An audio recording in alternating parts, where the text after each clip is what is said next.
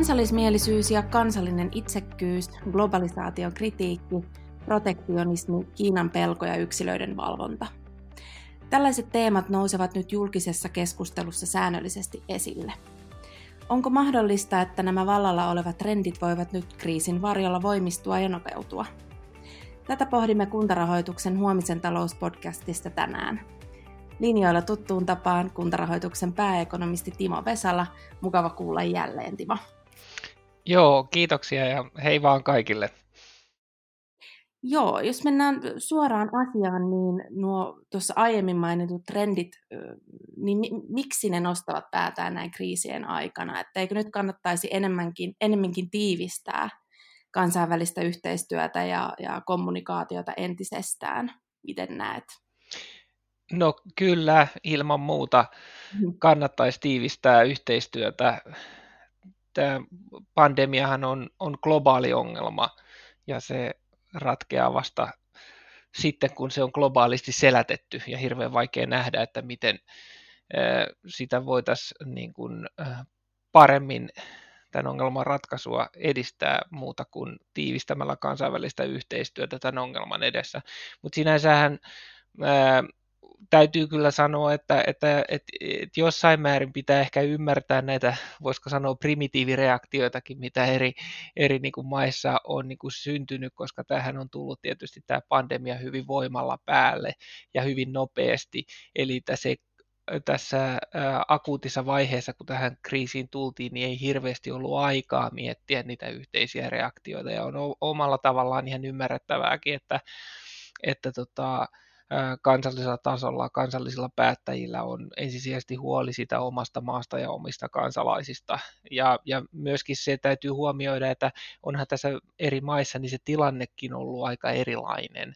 Ja siis ihan lähtien siitä, että kulttuurit on erityyppisiä, näitä sosiaalisia kontakteja on erityyppisesti, niin kuin normaalistikin harrastetaan eri maissa, ja, ja tota, asukastiheys on erilainen ja, ja näin poispäin, niin on sikäli ollut ehkä ymmärrettävääkin, että on jouduttu tämmöisiä niin kuin räätälöityjä ää, ratkaisuja ää, miettimään, mutta, mutta onhan tässä ollut paljon sitten semmoistakin, missä on niin kuin hukattu resursseja sen takia, että ei olla koordinoitu.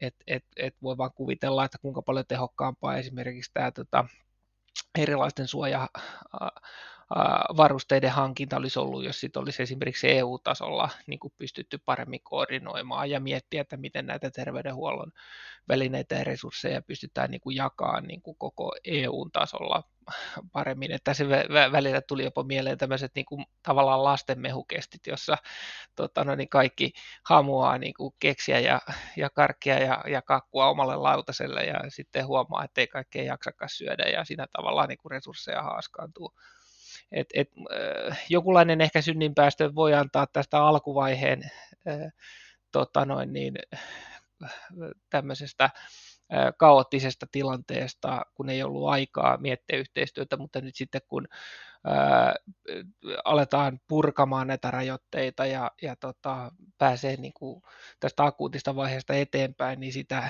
veruketta ikään kuin ei enää ole. Ja nyt, nyt pitäisi pystyä sitten parempaan yhteistyöhön.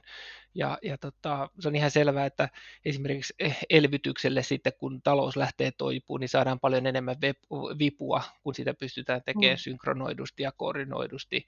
Ja esimerkiksi näistä, näissä rajojen aukasuissahan ilman muuta niin kuin täytyy pystyä kansainväliseen koordinointiin, koska siinä ei ole mitään, mitään järkeä, että, että niitä tehdään niin kuin siellä, siellä täällä ja eri rytmissä, koska silloin niin kuin nämä toimitusketjut ja talouden toiminta ei, ei, ei voi palautua, jos ei sitä pystytä tekemään koordinoidusti.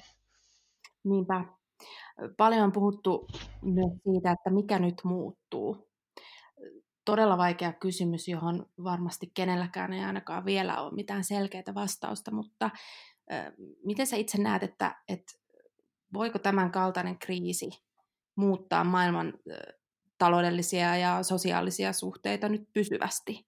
Vai onko siinä sitten mahdollisuus siihen, että kun tilanne alkaa tästä tasoittua ja päästään pahimman yli, niin jotenkin tämä kriisi, kriisi unohtuu ja ikään kuin jatketaan vaan, vaan kuten ollaan ennenkin kriisiä toimittu?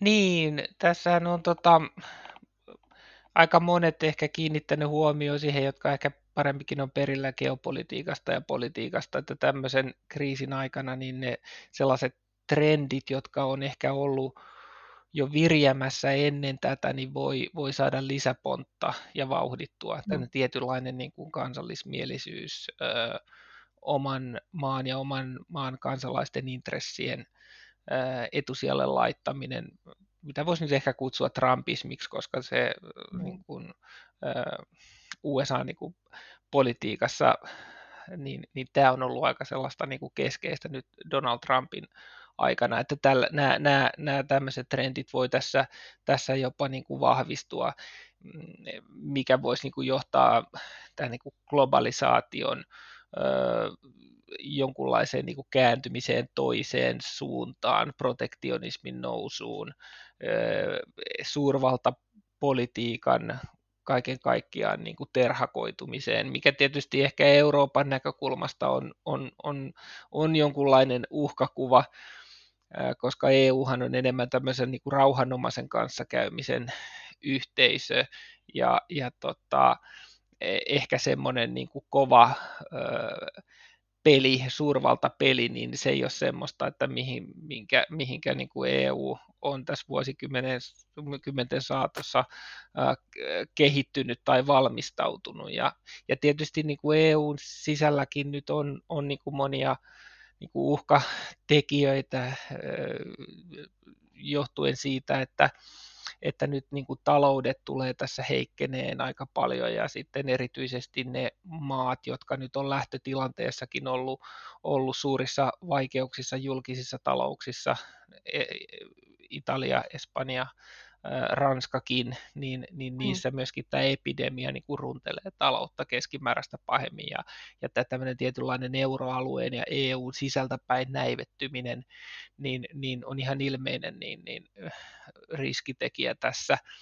Ja sitten kun siihen pistetään nyt vielä päälle tämä Brexitti, joka, joka nyt on vähän ehkä unohtunut tässä, mutta sehän on kuitenkin kanssa etenemässä ja, ja on tämmöinen niin kuin EU-integraation ensimmäinen ensimmäinen askel ja ehkä niin kuin ennakkotapaus siihen, niin kyllä tässä on niin kuin monia tämmöisiä tietysti, tietysti tota, ikäviä uhkia niin kuin olemassa, mutta kyllä mä jotenkin itse ajattelisin niin, että, että, että tämä voi myöskin toimia semmoisena niin kuin herätyksenä, tämä pandemia, että, että on mm. asioita, joita ei voida niin kuin kansallisesti ratkaista, vaan tarvitaan sitä kansainvälistä yhteistyötä.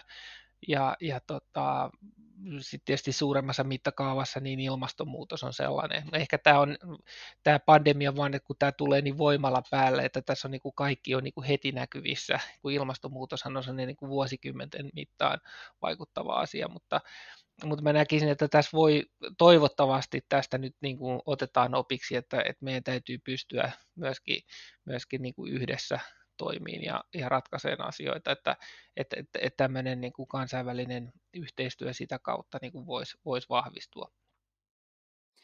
No Trumpin tuossa mainitsitkin jo. Yhdysvaltojen tilanteesta on nyt puhuttu paljon varsinkin Donald Trumpin erinäisten ulostulojen myötä.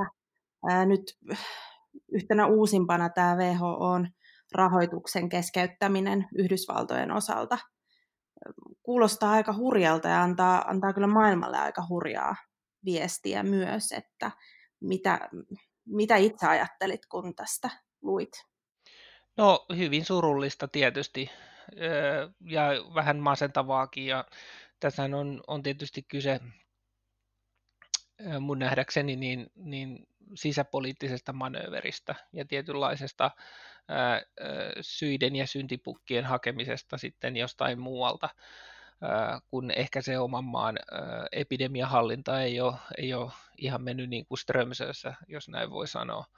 Mm, ja, ja tota, to, todellakin niin kuin surullinen päätös, koska, koska tämä nyt on juuri semmoinen hetki, jossa me tarvittaisiin niin kuin WHOn kaltaista organisaatiota niin kuin täydessä iskussa ää, keräämään koordinoidusti sitä informaatioepidemiasta, ää, minkälaisia kokemuksia eri maissa on, mikä on epidemian hallinnassa toiminut, mikä ei, antaa niitä yhteisiä suosituksia.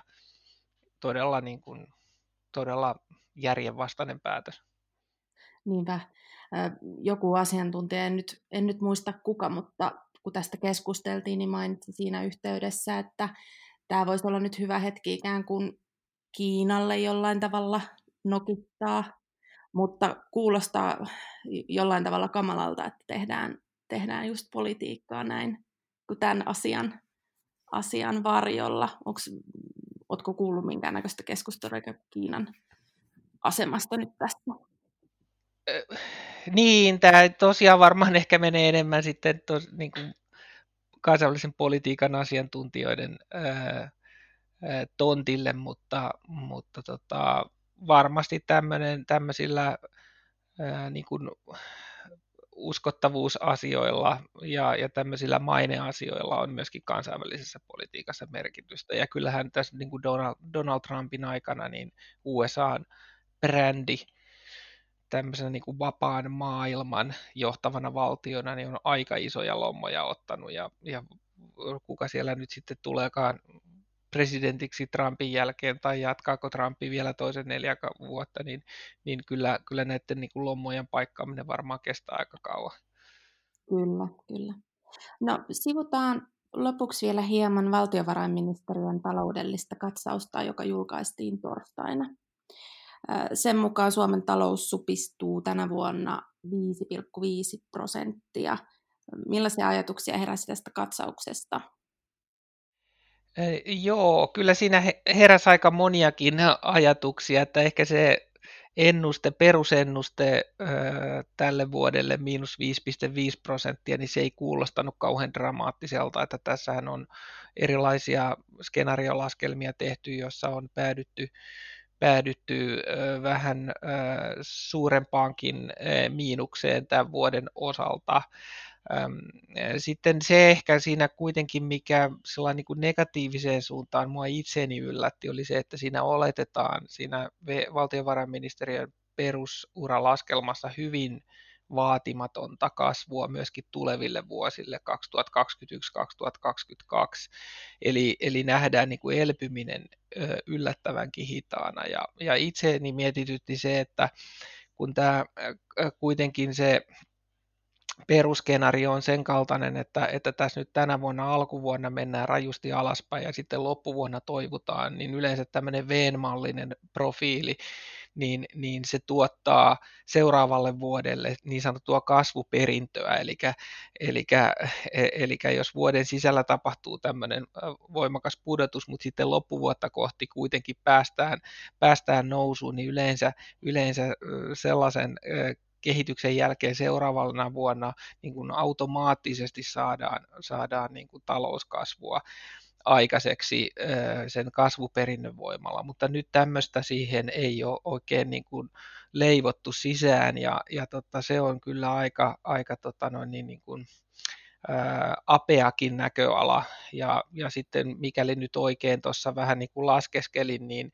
niin kun se ennustehorisontti ulottuu tuonne vuoteen 2024, niin siellä vuoden 2024 tasollakin bruttokansantuote olisi vielä niin kuin viime vuoden alapuolella.